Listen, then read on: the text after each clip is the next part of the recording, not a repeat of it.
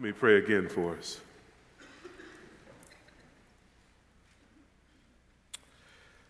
Indeed, need, indeed, Lord, we need you every hour, every moment of every day. You're the one who upholds the universe by the word of your power. Apart from you, we can do nothing. Lord, we need you. Even in this hour of hearing your word, we need you. Holy Spirit, we pray that you would give us illumination and understanding. You would quicken us and make your word effective in our souls. That you would build us up. That we would not only sing of our need for you, but feel it, embrace it, and give ourselves over to you more fully. Help us, Lord, we pray. In Jesus' name. Amen. So, what's good? You made it to the end. Thank you for sticking around for the guy with the funny name. I appreciate it. It's always a joy to be here uh, at Southeastern. Thank my brother uh, Danny again for hosting us. Always the gracious host. Always a joy to be on campus. And Mark for the invitation, and all the brothers speaking HB, John O, um, Brian, Shy.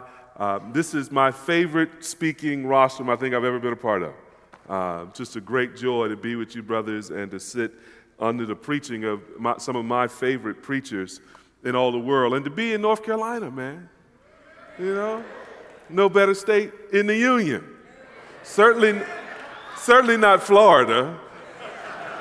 I had dinner with this brother last night, and he's just talking smack about barbecue and fried chicken. I'm like, man, you're from Florida. You don't know what fried chicken is supposed to be like. you talking about? Last night I had barbecue and jerk chicken and Goodberry's. Heaven is going to be full of Goodberry's with no lines. Everybody gets a jumbo size with no calories. it's the good life, I tell you. Well, if you have your Bibles, turn with me to Luke chapter 18, verses 1 to 8. Luke chapter 18, verses 1 to 8.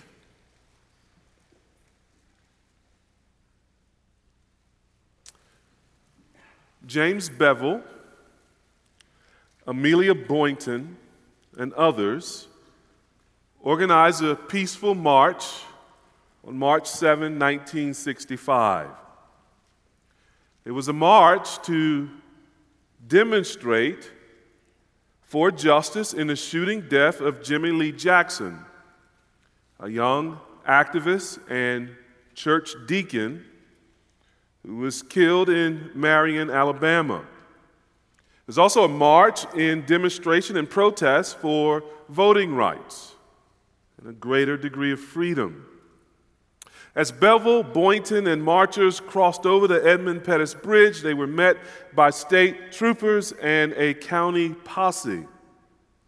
When the marchers crossed the bridge and the county line, troopers fired tear gas into the assembled marchers. They rode on horseback through the crowd and beat the unarmed marchers with billy clubs.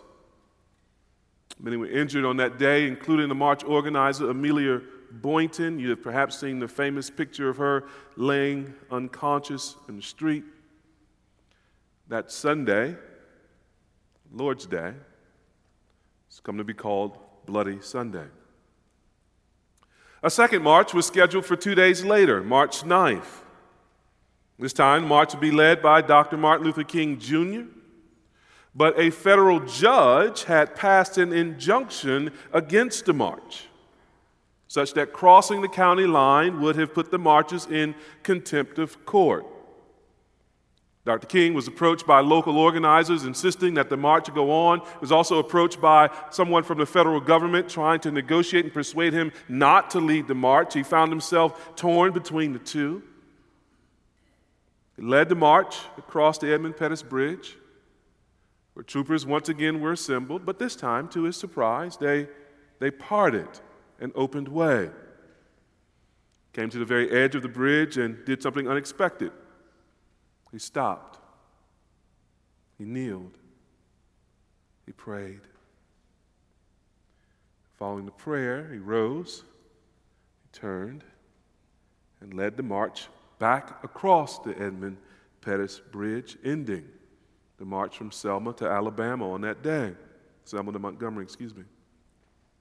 King's reaction led to a firestorm. The more radical voices inside the civil rights movement disagreed with his decision to turn the march back. Men like James Forman and others, they accused him of, of selling out and cowering before those who kept voting rights from African Americans. What those critics didn't realize was that prayer for King was an essential part of the civil rights movement. Dr. King's four step approach to nonviolent protest included number one, thoroughly documenting any injustice. Number two, negotiating with the powers that be before any protest. Number three, a period of self purification, followed, number four, by public protest. That third step, self purification, included long sessions of prayer and often fasting. It's not commonly known, but it would not be a stretch to say that the civil rights movement was, in fact, a prayer movement as much as it was a protest movement. And the civil rights movement, as a prayer movement, was actually the continuation of centuries long of prayer, dating back to the first African converts on American soil. Here's how Coretta Scott King put it in an article she wrote. Throughout the epic freedom struggle of African Americans, our great sustainer of hope has been the power of prayer. We prayed for deliverance in a dozen African languages, chained to the hulls of slave ships on the auction block, in the fields of oppression and under the lash. We prayed when we followed the drinking gourd on the Underground Railroad. We prayed when our families were torn asunder by the slave traders. We prayed when our homes and churches were burned and bombed and when our people were lynched by racist mobs. So many times it seemed our prayer went unanswered, but we kept faith that one day our unearned suffering would prove redemptive. She continued describing the place of prayer in the civil rights movement. Prayer was a wellspring of strength and inspiration during the civil rights movement. Throughout the movement, we prayed for greater human understanding. We prayed for the safety of our compatriots in the freedom struggle. We prayed for victory in our nonviolent protests, for brotherhood and sisterhood among people of all races, for reconciliation and fulfillment of the beloved community. People of prayer bring justice into the world. Doesn't always seem that way, even to the people doing the praying. But our text this morning makes precisely this point prayer changes things. I, I know that's cliche, but it's true. My preaching right now at my favorite seminary in the world with a rostrum of African American preachers in a room of mostly white brothers and sisters is living, breathing proof that prayer changes things. What we need is encouragement to keep praying, especially when things look bleak. That's the burden of our text this morning, Luke chapter 18, verses 1 to 8. If you're the note taking type, six points. Really, we're just going to walk through the text. We want to observe the preacher of the parable, verse 1, the purpose of the parable, verse 2, the people in the parable, verses 2 and 3, the pivot in the parable, verses 4 and 5, the point of the parable, verses 6 to 8, and the problem on the earth, verse 8. the preacher, the purpose, the people, the pivot, the point, and the problem. Luke chapter 18, verses 1 to 8. And he told them a parable to the effect that they ought always to pray and not lose heart. He said, In a certain city, there was a judge who neither feared God nor respected man. And there was a widow in that city who kept coming to him and saying, Give me justice against my adversary. For a while, he refused. But afterward, he said to himself, Though I neither fear God nor respect man, yet because this widow keeps bothering me, I will give her justice, so that she will not beat me down by her continual coming. And the Lord said, Hear what the unrighteous judge says. And will not God give justice to his elect who cry to him day and night? Will he delay long over them? I tell you, he will give judges, justice to them speedily. Nevertheless, when the Son of Man comes, will he find faith on earth? Consider in verse 1 the preacher of the parable. Verse 1 simply says, He told them a parable. Never has a pronoun concealed so much glory. The preacher of the parable is the eternal Son of God.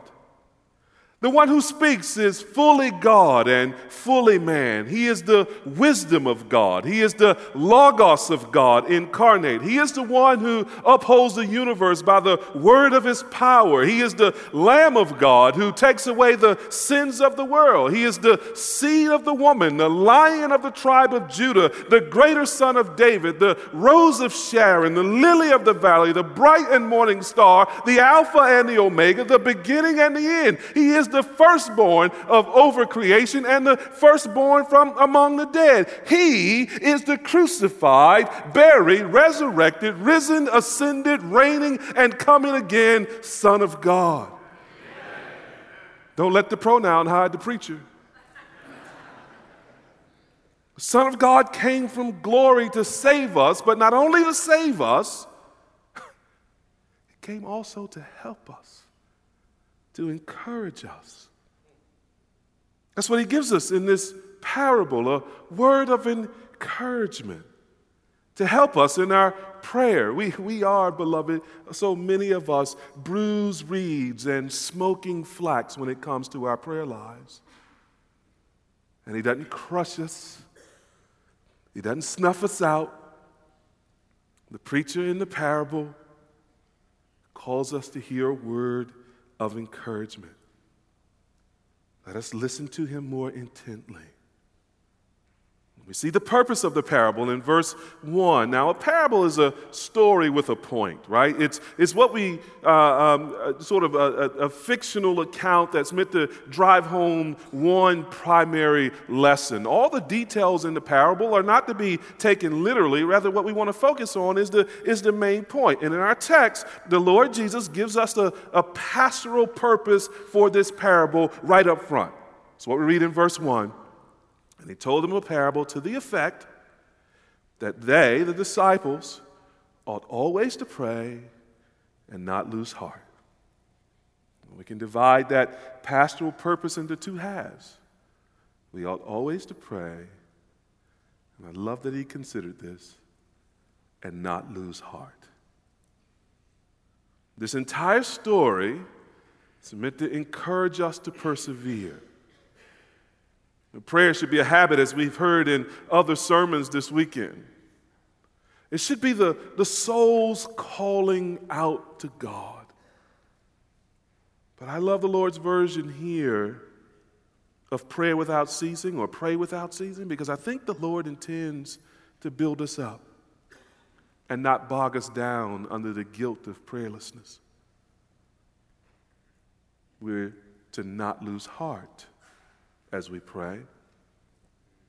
Lord Jesus knows how inconsistent and dispiriting our prayer lives can become for us. He, he knows that the, the long wait for a desired answer can weaken us. So the parable is not law, it is gracious help. It is meant to strengthen, not condemn. Anybody need encouragement in their prayer lives? Mark, they should have said, Amen. I mean, how many of us, when we think of our prayer lives, find ourselves instantly aware of deficiencies rather than God's grace? I mean, I mean, how many of us instinctively think of unanswered prayers rather than God's kind providences? When our minds go to our deficiencies or, or to God's silences, we, we grow discouraged. And once discouraged, we find it easy not to pray at all, don't we? That's you. Jesus had you in mind when he taught this story with a point. His pastoral purpose is to encourage us. Now, notice the people in the parable in verses 2 and 3. First, there's a judge who cares about nothing and no one. Verse 2 In a certain city, there was a judge who neither feared God nor respected man. And again, in verse 4, the judge himself says of himself, Though I neither fear God nor respect man. So, this was the man's public, uh, public reputation as well as his personal recognition. This judge has no regard for beings either high in status, God, or low, man. He doesn't have respect for anyone. He is, in that sense, immovable. He's indifferent to the divine and the human alike. Beloved, there is a kind of impartiality that is foolish and unjust. That was this judge. And then there's a woman we meet her in verse 3. There was a widow in that city who kept coming to him and saying, Give me justice against my adversary. Three things to note about this widow. Number one, she's a neighbor, right? She lives in the same city as the judge. They are ne- neighbors, and the duty of neighbors should be observed between them, but those duties are not kept. Number two, she's a widow. I mean, she has no husband and no children. She has no kinsman to redeem her, and very likely no financial means. She is alone in the world. And number three, she has an adversary. The worst time to have an enemy is when you have no friends. Not only is she alone, but she's also vulnerable. Some injustice has happened to her, and she's looking for relief. But the only person who could possibly help her in this story, who can come to her aid, is this judge who neither reveres God nor respects man. So, what we have here is a picture of desperation the, the widow facing an adversary colliding with powerful indifference in the judge. What we have set up for us is a scene wherein brokenness meets brutality. It's a short but accurate depiction of the world the way the world really is. It's a scene that brings to mind hopelessness. The odds are stacked against her. She has no advantage. Nothing seems to work in her favor. There are no other measures she can take. Her back's against the wall. And no supporters for her to lean on. All she has is her petition to a stoic, uncaring judge. It's a picture that should provoke something in us as readers and hearers.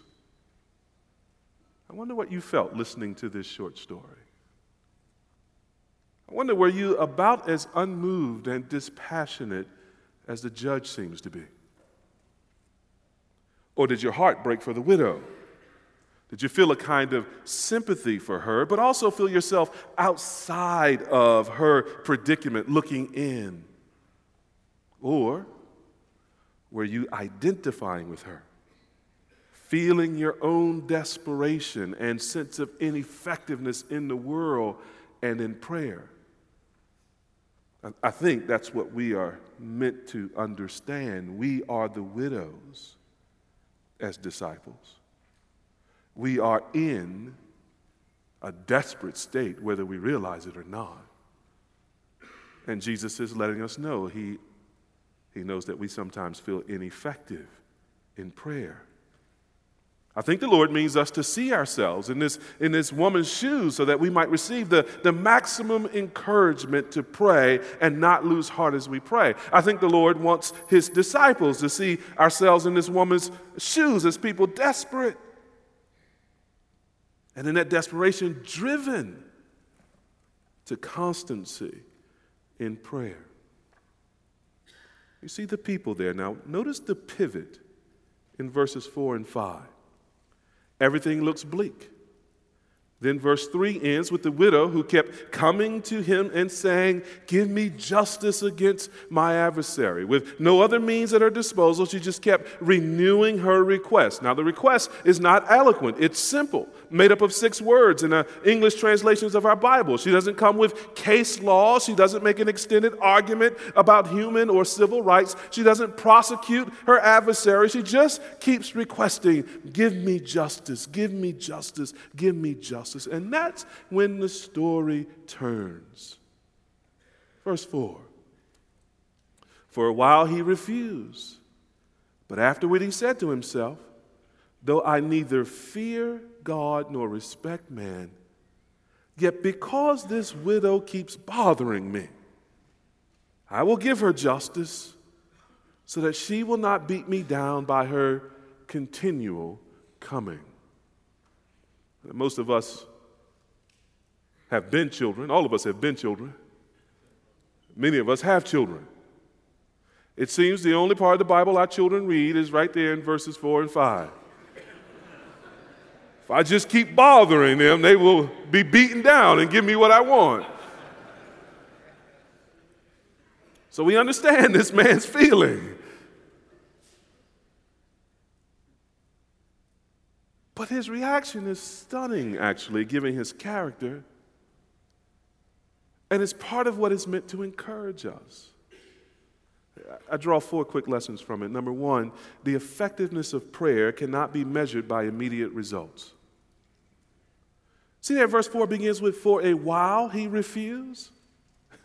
We don't know how long a while was, but if you have nothing, no one, and an adversary, then a while is a long time, whether it's a day or a month or years. Each request probably made the while seem even longer. And one thing that tempts us to unbelief in prayer and tempts us to discouragement in prayer is the sense that we've been asking God the same thing for a long time. And we grow tired and we're tempted to lose heart. We all turn into Langston Hughes when he asks in one famous poem, What happens to a dream deferred? As Christians, we're tempted to wonder what happens to a prayer deferred? Does it, in the words of Langston Hughes, dry up like a raisin in the sun? Or fester like a sore and then run? Does it stink like rotten meat? Or crust and sugar over like a syrupy tr- uh, sweet. Maybe it just sags like a heavy load. Or does it explode? What happens to your prayers when the answers take a while? Do they make you bitter? Do they dry up? Do they become a, a weight, a heavy load? Do you give up? Beloved, the effectiveness of prayer cannot be measured by immediate results. So keep on praying. Keep on praying. Unseen things are happening. Prayer changes things. But here's a second observation a prayer that stops at nothing can achieve anything. The man says, Though I neither fear God nor respect man, yet because this widow keeps bothering me, I will give her justice. The judge is self consciously sort of unmoved by the woman. What he really is concerned about is his own convenience. He's not concerned about justice, not concerned about her case. And he had the earthly power to remain unmoved if he wished, and yet the widow will not stop. She keeps bothering him. She's in the courtroom, she's outside the courtroom, she's in the grocery store, she's at temple. He, he doesn't like it, he just keeps bumping into her. She keeps saying, Give me justice against my adversary. She stops at nothing. The power of the petition came in the form of insistence. It was not the eloquence of the widow, it was not her familiarity with judicial procedure or law, it was not any emotional appeal. Her petition was plain. But that relentless repetition achieved what looked impossible. Not only are we to keep on praying, sometimes we're to keep on praying the same thing. And if we don't faint in prayer, we will reap. Notice the third thing persistent prayer is more powerful than persistent indifference. Verse 5 so that she will not beat me down by her continual coming. The woman never lifted a hand, and yet he felt knocked out in the first round. Beat down, battered, bruised. Uh, persistence is another word for accumulation. And the accumulation of requests, a decisive blow was struck. Prayer is like chopping down a tree. No one fells a tree with one blow. The impact on the tree is determined by the first blow, the second blow, the third blow. But in the unnumbered accumulation of persistent blows, the, the church splits and it, or excuse me, the tree splits and it falls. That was for somebody.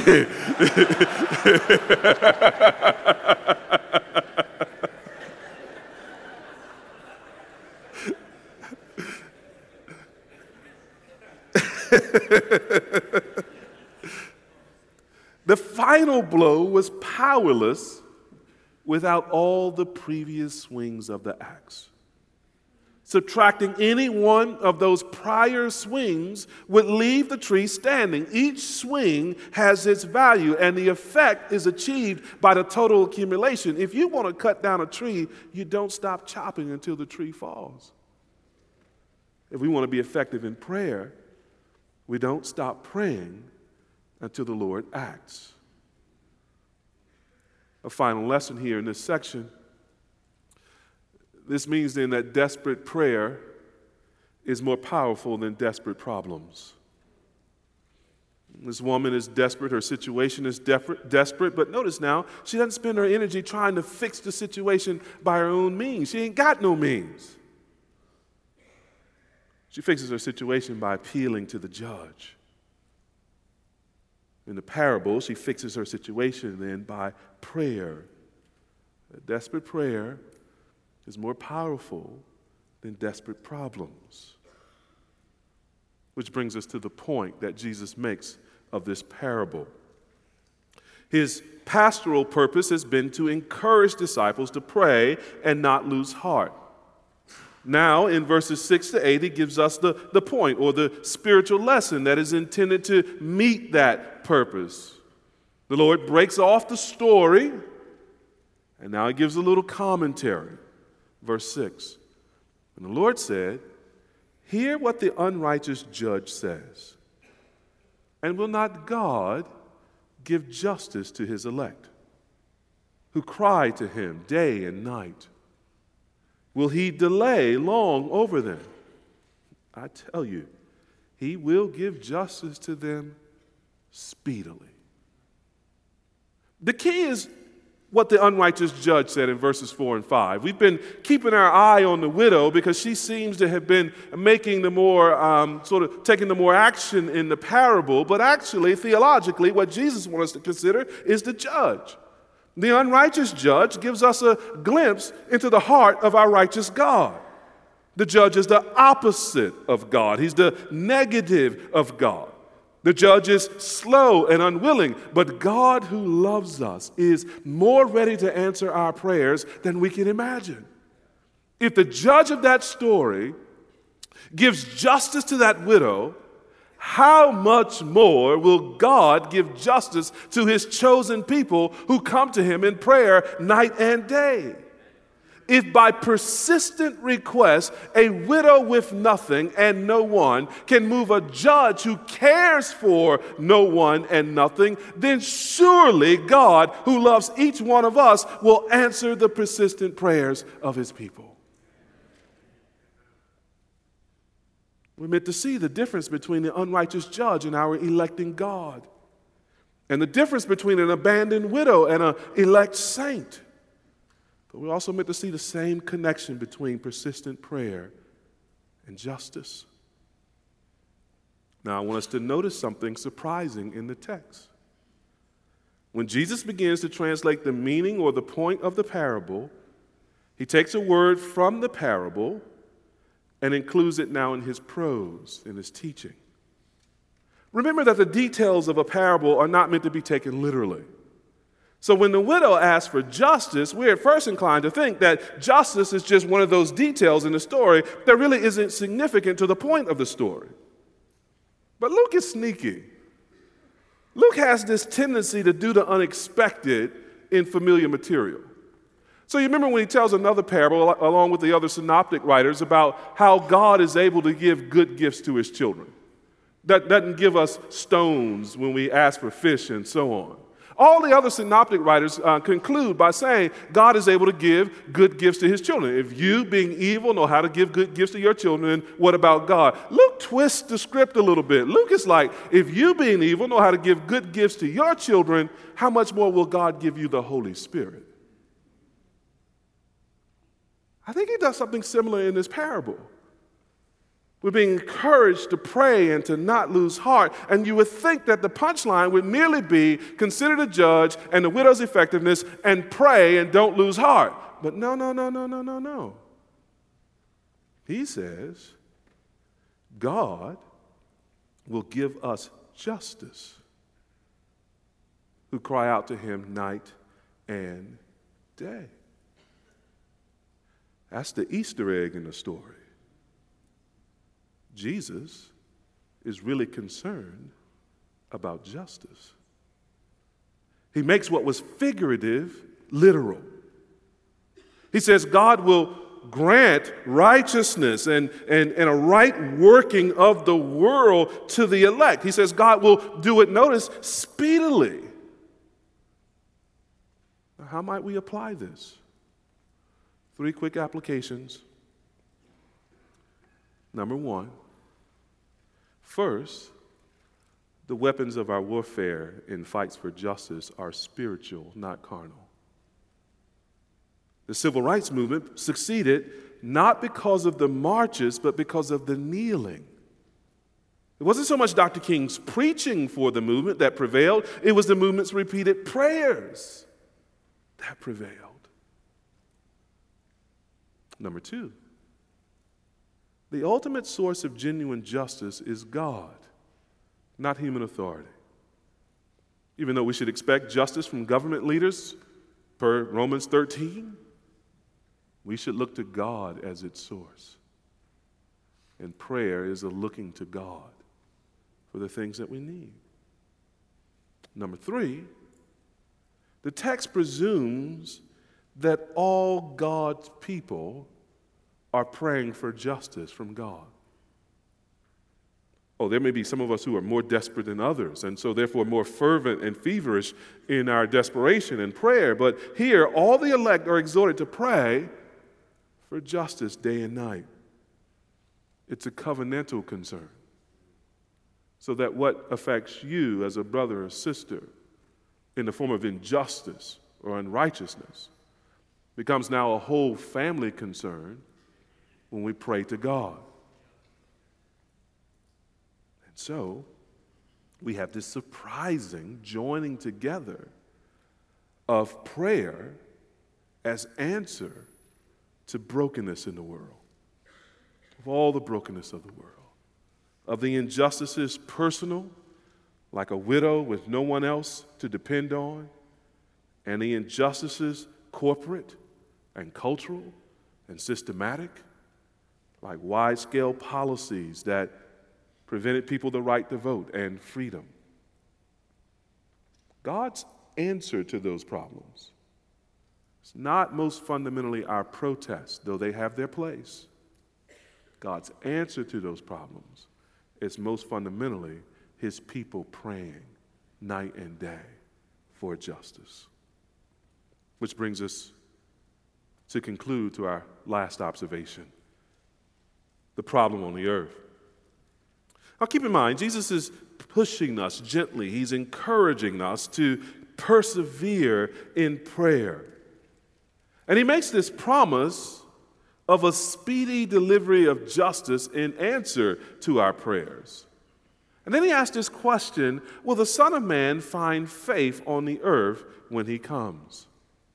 Now, if we pull that question out of its context, it can easily become a whip or a spear.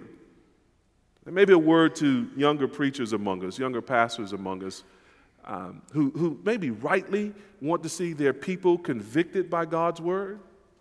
Conviction is the work of the Spirit.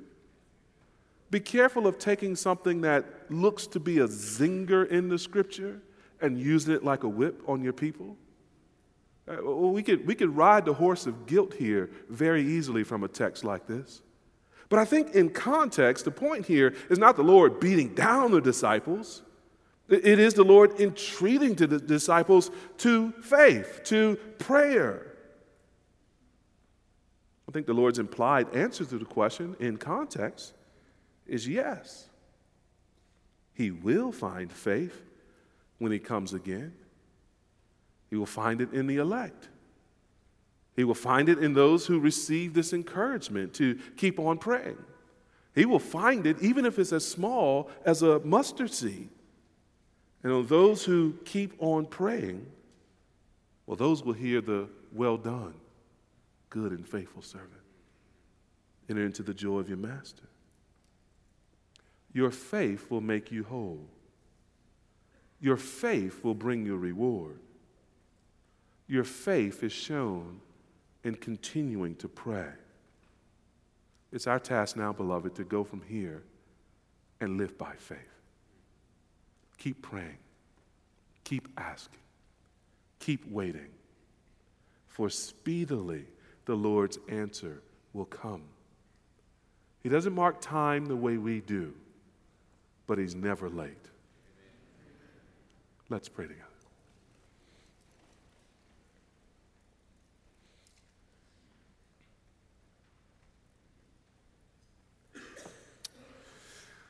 Father, in the name of the Lord Jesus Christ, your Son, our Savior, the Lamb of God who takes away the sins of the world, the ruling king who shall return and consummate his victory. In his strong name, we come to you and we ask you, O Lord, for help. Help us not to disdain desperation, but to welcome it as a grace, to feel it as an inducement to turn to you, and to make our requests known to you. Help us to pray with faith, not unbelieving, not merely rotely, not merely out of duty, but believing, confident, assured, trusting you, our good God who does all things well, to, to act in accord with our prayers, for you have appointed prayer as a means for doing your will.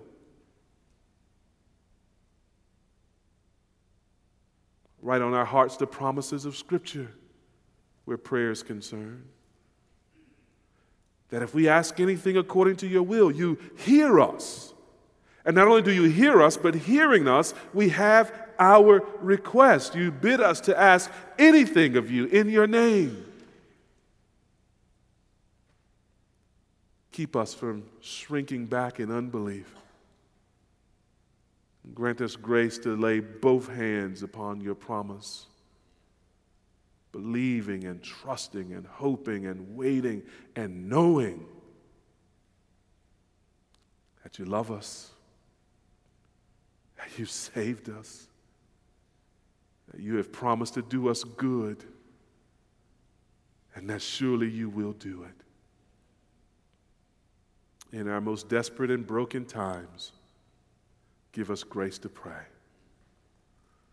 And in our most successful times, when we're tempted to think we're not desperate, give us grace to pray. Make us praying people, we pray, for your glory and for our joy. In Jesus' name, amen.